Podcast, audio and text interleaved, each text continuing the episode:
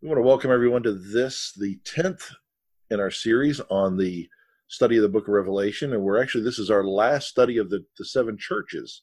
And tonight we'll be looking at the church at Laodicea. Uh, that's in Revelation chapter number 3, verse number 14 is where we'll begin our reading tonight. And it says, And unto the angel of the church of Laodiceans, write, These things saith the Amen, the faithful and true witness, the beginning of the creation of God. So again, right off the bat, he's following the same format, pretty much the same format he's followed for all seven churches, in that he he first identifies who he's writing this letter to, or who he's he's directing John to write this letter to, and this message is going to the angel of the church at Laodicea.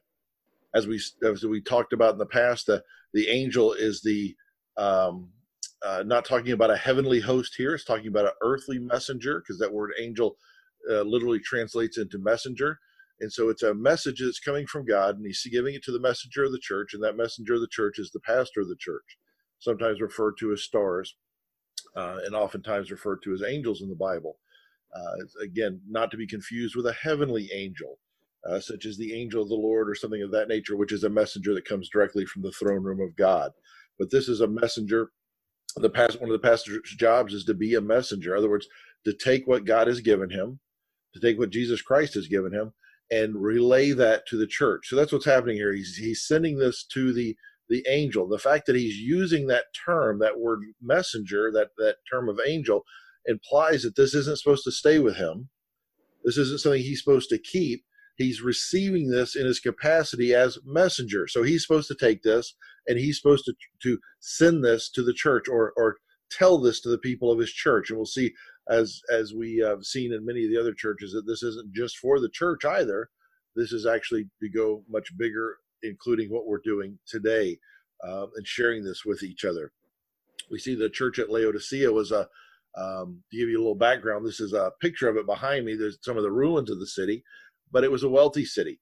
It was a city that was known for its uh, medical community. Uh, in particular they they were known for their eye salves um, that were legendary uh, they were also known for their uh, clothing, their textile businesses, and it was a very wealthy city. And this was a wealthy church that was sitting in this wealthy city. And it there's a lot of correlations between this church and the modern church of America today, and the fact that that this this community had been blessed by God, the church has been blessed by God to the point that they have become a lukewarm church. Um, they've taken their eyes off of the need for God, and they they've become somewhat lukewarm. But we're getting a little ahead of ourselves in that. Uh, next, we see who not just who is receiving it, but who is sending it. Jesus uses a term here, a couple terms here that he hasn't used so far. And one of those is he refers to himself as being the Amen, um, which isn't a term we normally use to describe a person. It's usually a term that's that's uh, uh, used. We use that to close a prayer. Uh, we close a prayer, or if somebody um, says something and we want to affirm what they're saying, we'll say amen. Because the literal, very literal definition of amen means so be it. And so when we when we pray and we we say everything we want to say to God, then at the end, you know, we sometimes use that as a closing, almost almost laziness, to be honest with you. But it literally means so be it. So in other words, everything we said, we're affirming that we want that to happen. And if somebody says something and it's a um, a truthful statement um, and we want to emphasize that truthful statement, then we will again say amen, meaning so be it. Literally, Jesus Christ is calling himself here the amen. In other words, he is the be it of the so be it. Um, and, and, it's a term that's not usually used for a person, uh, but it is an appropriate term for him. He is the uh, be all of, of the AM. The, amen. He also uses the term faithful and true witness. And this is, he's used similar to this before because he is literally the most perfect and most truthful witness that has ever been. Everything he says is perfectly true. Everything he says is perfectly honest. Um, anytime I, I, hear about a, a, faithful and true witness, my mind always drifts to a courtroom setting. And in a courtroom setting, you know, they make you put, put the hand on the Bible. I guess they don't do that a lot anymore. I think they've gotten away from the hand on the Bible kind of thing.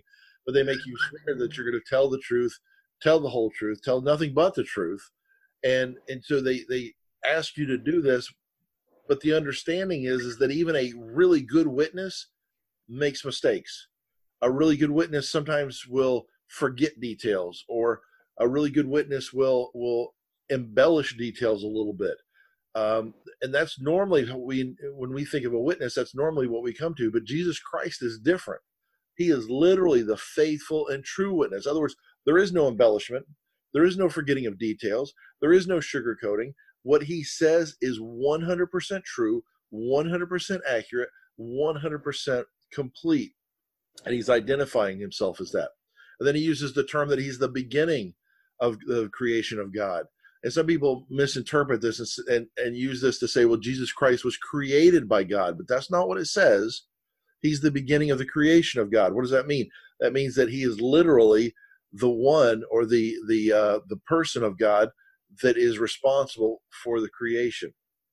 Um, in uh, Colossians 1.16, it says, For by him were all things created that are in heaven, that are in earth, visible and invisible, whether they be thrones or dominions or principalities or powers, all things were created by him and for him.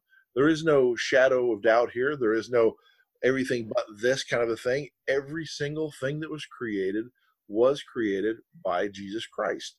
Um, and we need to understand that. The, in the beginning, when it says, uh, you know, the beginning of the Bible, it says, in the beginning, God created. The person of God that's doing the creating at that point is Jesus Christ because all things were created by him. He is the beginning of creation of God.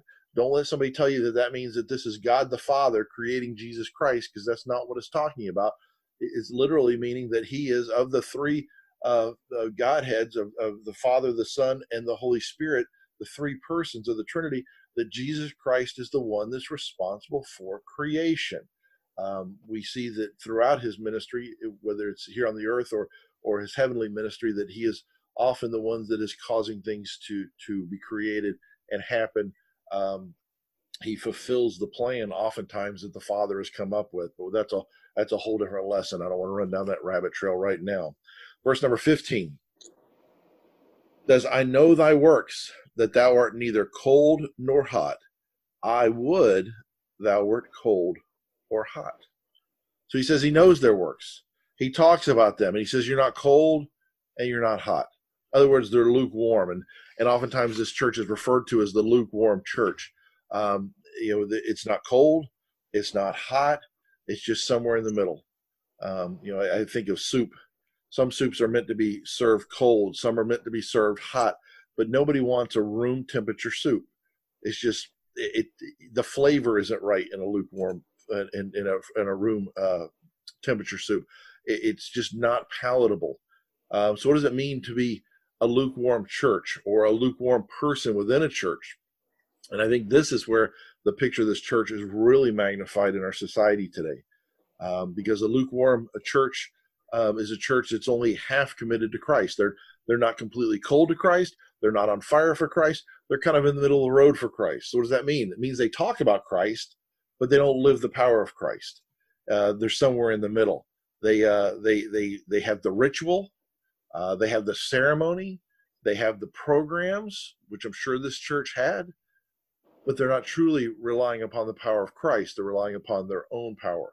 A lukewarm church or a tr- lukewarm church member is is only half committed to proclaiming the word of God or proclaiming that Jesus Christ is the Son of God. Um, there's a they have the knowledge um, that it needs to be proclaimed, they know the command that they're supposed to go and they're supposed to tell, but they don't have the um, they don't have the fulfillment of it. They don't actually do it because they're they're not truly committed to it. It's something they know, but it's not something that that they feel like they have a burden. Uh, the same thing with um, uh, with missions. Uh, they they know that missions is important. They know the command. that the word of God is supposed to go to all the you know the every every creature of the earth, but they they don't have the the desire to do that. Uh, they don't have the desire to see it done. They don't have the desire to fund it, where they have the head knowledge and and and even even to a certain extent they got a little bit of the heart for it, but it never takes any type of movement. It never takes any type of motion because they're kind of caught in the middle. Um, a a um, lukewarm Christian is one that that knows the difference between right and wrong, but doesn't really see the importance of doing it. Um, you know, they know they're not supposed to lie, but then they tell the little white lies because you know a little white lie doesn't hurt anything. Uh, they know they're not supposed to be putting things in their body that hurts it, like alcohol and nicotine and all. But but you know a little drink here or there that's not going to hurt anything, or or a cigarette every now and then when I'm stressed isn't going to hurt anything. You know they they know that they're not supposed to be hanging out with people that um, that tell off color jokes and but you know what's it going to hurt if they if they they listen to a joke or repeat a joke and and so they they have the knowledge but they just don't have the the the desire to actually live it um, they don't have the willingness to to make a sacrifice in their life for jesus christ. Um, eh, going to church becomes a uh, checking off a box instead of a um, you know a, a, instead of a, a a desire or, or a need for them it just becomes something they do if nothing else is in the way. Uh, you know if it's if it's not raining they go to the beach. If it is raining well they can't go to church because it's raining.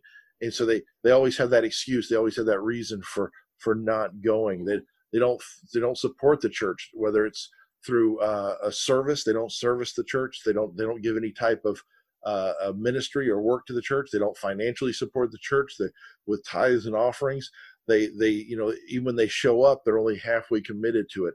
Um, they worry more during the service about staying awake and staying you know instead making it look like they're alert and listening than actually uh, involving themselves in the service a lukewarm christian is the type that that comes to church looking to be fed as opposed to looking to make a sacrifice to god and we could go on and on and on with this list and the more we go i think we start to see um, we see ourselves in some of those things, I would imagine, uh, and we see the church as a whole in our day and age. There are some, by the way, and I haven't talked much about this. There are some, and I, I don't necessarily prescribe to this theory, but there are some out there that theorize that the seven churches aren't technically churches, or, or but they're more eight like ages of church development and church growth. So, um, and I think that breaks down pretty quick. But you can see if if these were different church ages, that we are definitely living in this Laodicean type of an age because we see this type of church, I think, more often in our communities today than any of the other six churches.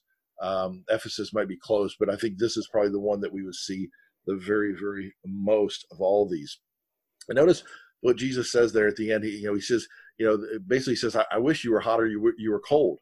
You know, I wish you were one of those and you'd think that his, you would think that his statement would be, "I wish you were hot," but he says, "I, I wish you were hot or cold." In other words, he would rather the church be cold than to be lukewarm, and that's surprising for some people. But when you really think about it, if you're if you're cold as a church, it's easy to see the problem. If you're cold as a Christian, it's easy to see that you you have a need. But if you if things are kind of okay, and they're not cold enough to where where they're noticeable you you're it's easier to ignore the fact that there's a problem there so he's saying you know I, I wish you were cold as opposed to being lukewarm because at least if you're cold you know it would be easier to to for you to see your need for repentance i used to teach in the in the jails and, and i enjoyed that ministry because when you get there and you talk to those guys um, you know, I stand up at the church. And if I tell the people at church, you know, how's your life going? Most of them say, well, it's going pretty good. When in reality, they're like this church at Laodicea. It's not going well. They just have deluded themselves to thinking it's going well. But you go to the jail and you're standing in front of 50 inmates and they're all sitting there side by side dressed in orange jumpsuits. And you say, hey, how's your life going? Some will tell you, well, it's not really going the way I expected it to go. It's not going the way I planned. And I'll tell them, I say, you know, you you've led a life doing what you want to do. And that's what most church members do. That's what Laodiceans are, are doing. They they live life by their standards. And as long as it stays lukewarm, it's hard to see the need for repentance. It's hard to see the need for for getting hot. But when when things turn cold, like these guys that were in jail, it becomes very very easy to see, hey, what I'm doing is not working. I have to do something different. That's why he gives that. Where I wish I, I wish you were either hot or cold. Obviously, if, I'm sure given the given his brothers, if, if you asked him, would we rather be a hot church or a cold church? I'm sure he would say hot. But but either one of those is preferable um, to being lukewarm. Verse number 16. I'll go ahead and read 16 and 17 and break those down. I spewed you out of my mouth. It says, um, uh, 16 and 17 says, So then, because thou art lukewarm and neither cold nor hot, I will spew thee out of my mouth. Because thou sayest, I am rich and increased with goods, and have need of nothing, and knowest not that thou art wretched and miserable and poor and blind and naked. So he gives a, a, a kind of a, a, a stern um, rebuke here. That basically, since he's, they're, they're lukewarm, they're neither cold nor hot, he's going to spew them out of his mouth. That's very, very graphic language there. Um, it, you whether you interpret that as spitting them out or, or vomiting them out, either way, it's a very graphic statement to make. Here he's telling them, I will spew you out of my mouth. In other words, they're not even part of his body anymore. They, they're not part of the body of Christ anymore. They're being, they're useless to him. It's, you've taken something in. If you've ever gotten sick and, and you know, and taken something into your mouth, um, our granddaughter was here, a little granddaughter was here, and she was wanting a mint. Um, and we had some of the mints there, and I tried to tell her, "You're not going to like that mint," and but she knew better, and so she says, "Well, let me have it." And so I, I gave her one of the mints, and she touched it to her tongue. It didn't even make it in her mouth. She touched it in her tongue, and she's like, "I don't, I don't like," and she she put it back down real quick. And and when we take something, we put something in our mouth that is is detestable to us, it, it, very quickly wants to come back out of our mouth. Sometimes it's an involuntary reflex that we want to spew something out of our mouth. And that's the picture here that, that he's spewing us out. We we literally, this church, this Laodicean church, is lukewarm church, and us, when we become lukewarm, lukewarm Christians, we literally become something that that is detestable, that is is uh, something that he can't be part of, that that he spews out of his out of his mouth. This the city, like we talked about before, was a wealthy city. It was a prosperous city. Um, they they um, had what they needed. They they had money. They had prosperity, and because of that, you know, they, it says that um, they they would say in verse number seventeen, "I am rich and increase with goods, and have need of nothing, and knowest not that thou art wretched and miserable and poor and blind and naked." He says, not only is he to spew us out, but he's, he's he the reason he's spewing them out is because they're, they're making a false profession here. They're saying, you know, we're doing good. We have need of nothing. Um, you know, our city's good. We have money. And they were confusing prosperity with spirituality. And we have a lot of churches that preach a prosperity type gospel today. And, and even in churches that don't preach a prosperity gospel, there's a lot of Christians that that believe a prosperity gospel. In other words, if if I'm doing what God says I'm supposed to be doing, then all my bills are going to be paid. Everything's going to be taken care of. I'm going to have a brand new car, and and that's not the way it goes. Sometimes it does. Sometimes God blesses. We see cases in the Old Testament where God made made men wealthy and powerful, and and praise God. But then we see Job, who went through a period of his life where he lost everything. God restored him, but he didn't lose it because he wasn't doing what he was supposed to be doing. And so we can't equate prosperity with spirituality. God says that he'll provide our need, but uh, we sometimes we look beyond the need and think if we're not getting the extras and we get seduced by the extras of the world and if we're not getting those extras that that somehow we're doing something wrong with God or if we are getting those extras, then we just assume that we're right with God. And the two don't go hand in hand, the two don't correlate. We see lots of people, lots of atheists that are very prosperous. And we see a lot of a lot of Christians that are prosperous. And that, so you can't say that the Christian that's prosperous and the atheist prosperous, they're both spiritually equal because they're both prospering the same. The two don't go hand in hand. God has a plan, and sometimes prosperity is part of that plan, and sometimes just meeting our needs is part of that plan. Um, some of the greatest prayer warriors I need I, have met are people that are, that are living on a fixed income. Uh, that are barely getting by month to month, but yet they're some of the greatest prayer warriors that that we have out there. Some of our seniors and some of our widows are are amazing prayer warriors, and they're not by at least by the world standards, they're not prosperous. I mean, by yeah, by the world standards, they're not prosperous, but by God's standards, they are prosperous. Let's break down some of those words he used. He used that word wretched. It literally could be translated the wretched one. It means to be afflicted spiritually, to be spiritually contemptible. It, uh, or, or, spiritually inferior. In other words, you consider yourself to be a spiritual giant, but in fact you're you're inferior uh, in God's eyes. They, they were spiritually lacking, um, and it, to the point that He called them wretched. He called them miserable. Um, that word means despicable. The believers felt uh, self-sufficient um, and were carrying on the works of the church, but they were doing so in their power. Um, I've talked about this a lot in the United States. God has blessed us so much that it, becomes difficult for us to pray for our daily bread the way we're instructed to because we open up our refrigerators and it's full. And we start getting the idea that, that you know, I filled up that refrigerator, so I'm self sufficient. And we forget to see that everything that's placed in our hands was placed there by God, not by us. God gives us the ability to work, He gives us the ability to be prosperous, He gives us these abilities but that doesn't come from us that comes from him. And and it's but it's easy and i'm you know i know because i do this myself sometimes that I, I forget the blessings of god. Because he's blessed us so much we become like spoiled children and we just begin to demand things we just begin to expect things. Um, it's one of the reasons why i love going in the mission field and being able to see that you know how blessed we are in the united states when you start seeing people that live in, in, in houses that have dirt floors uh, they live in houses that when the it rains, it drips in through the ceiling, and and and not to, to point a finger and say, look, I'm better than that person, but to say, you know, look how much God has blessed me. You know, look how much I have to be grateful for, because a lot of times, you know, we we we struggle on Wednesday night to come up with blessings when all we got to do is is close our eyes and point in a direction, and we got a blessing from God.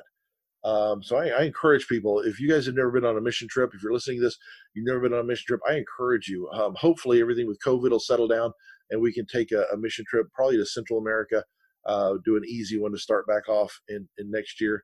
And if we can do that, I encourage you to go do that um, just to see um, how blessed you are in comparison to what the rest of the world is. Uh, it says they were poor. Now this is this probably shook them up because they're wealthy. They're in a wealthy city. They're not they're not hurting for money. They're not hurting for for things of that nature. And and, and Jesus says you're poor. Um, they felt rich. They felt like they didn't need anything, but in fact they were spiritually poor.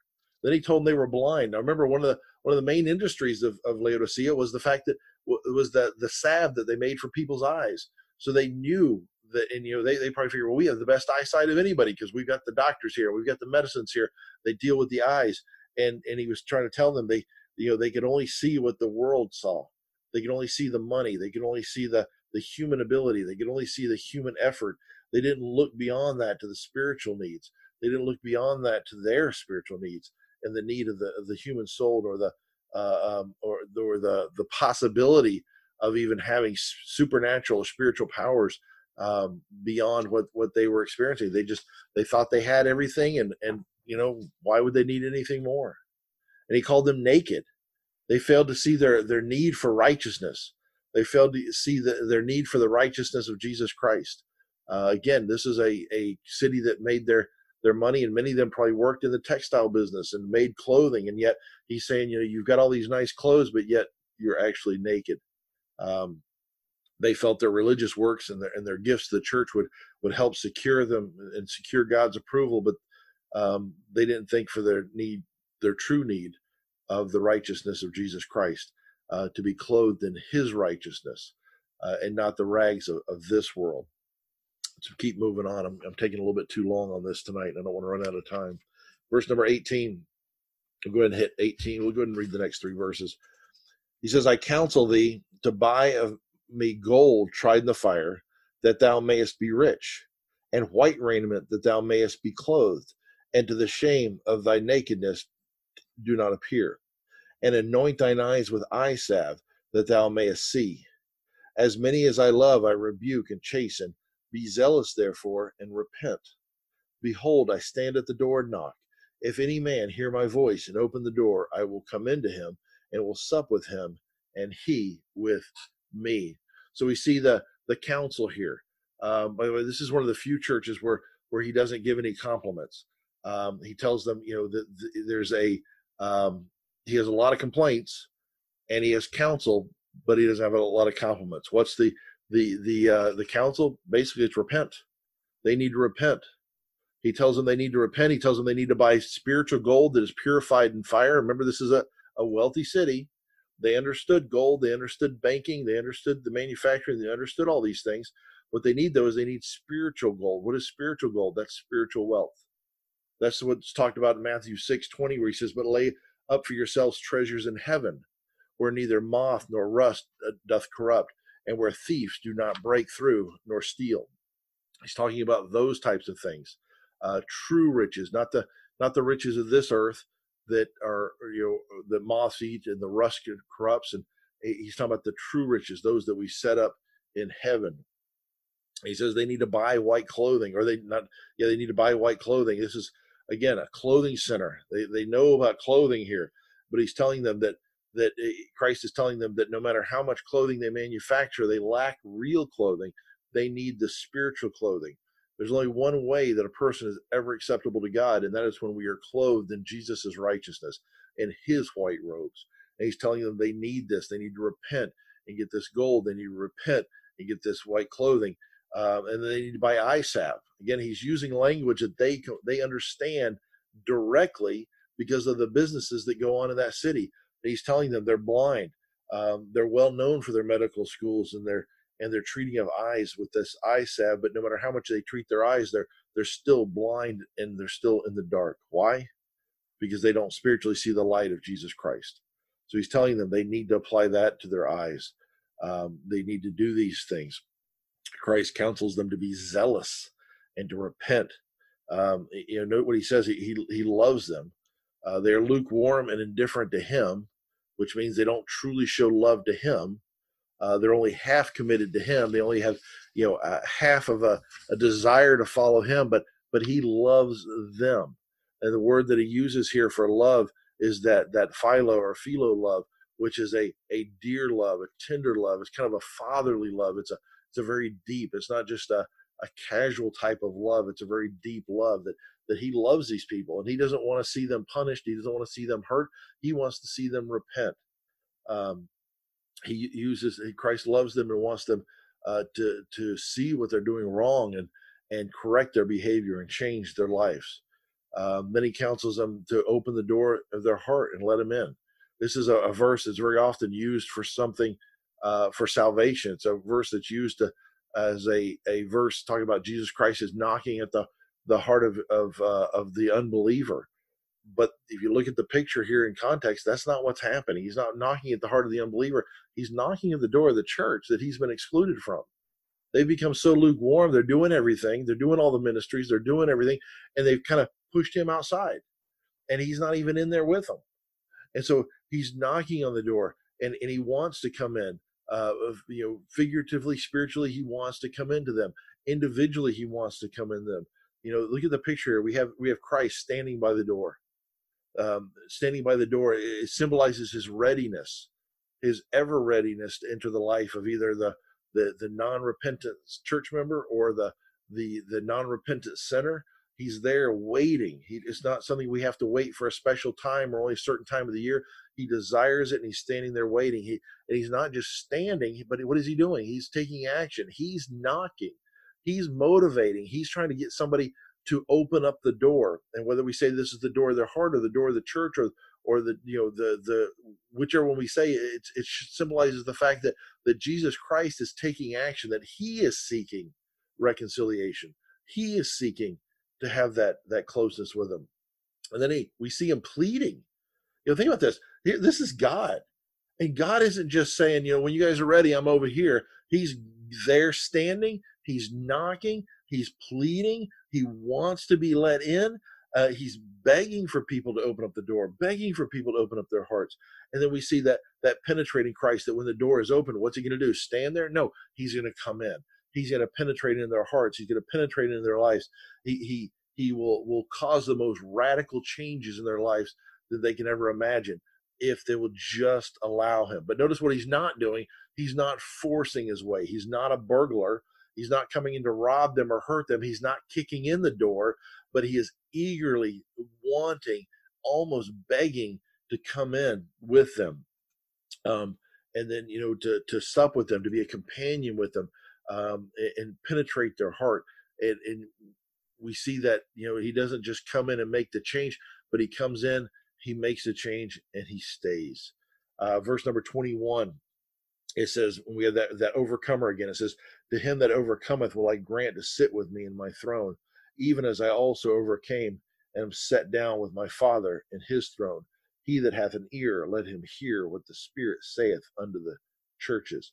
So we see again that overcomer promise. This one the promise this time is the person who overcomes this lukewarmness, this person who relies, instead of relying upon his own power, relies upon the power of Jesus Christ, accepts Christ as their Savior, and follows him, will be given a, um, um, uh, the, the, as they repent and turn their life over to Christ, will be given a throne to sit upon. He'll sit upon the throne of Christ and of God. And, you know, literally what this means is that, that, that we're going to be rulers with Christ. We're going to be kings and uh, with Christ. Um, you know, there's a we'll talk more about the the order that'll take place after the new world uh, in the new Jerusalem. But the the picture is is that that there is some type of a hierarchy there, where of course Jesus Christ is over everything, but underneath Jesus Christ, you know, it's going to be set up, I believe, similar to the, to the government that that he set up or the organization he set up with Moses, where there'll be some over tens and some over hundreds and things of that nature. And I believe that that you know if we as we overcome and as we follow him, that our reward will be greater based upon, and our placement in that hierarchy will be greater based upon um, our commitment here on this earth. And then he closes out again with with that that he said before, "He that hath an ear, let him hear what the Spirit saith unto the churches." So this wasn't just for the pastor. This wasn't just you know that messenger for him to keep it to himself. He was to act as the messenger and take it to this church at Laodicea to warn them. But then it was supposed to go beyond that. He had John write it down, not just for that church, but for us today, because these things are a very vital warning for us today.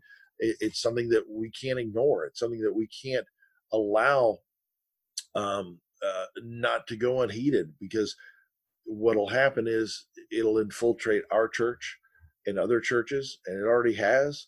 Um, and we'll begin to be, we'll begin to become lukewarm individually. We'll become become lukewarm as a congregation, um, and we'll start doing everything only halfway for Christ.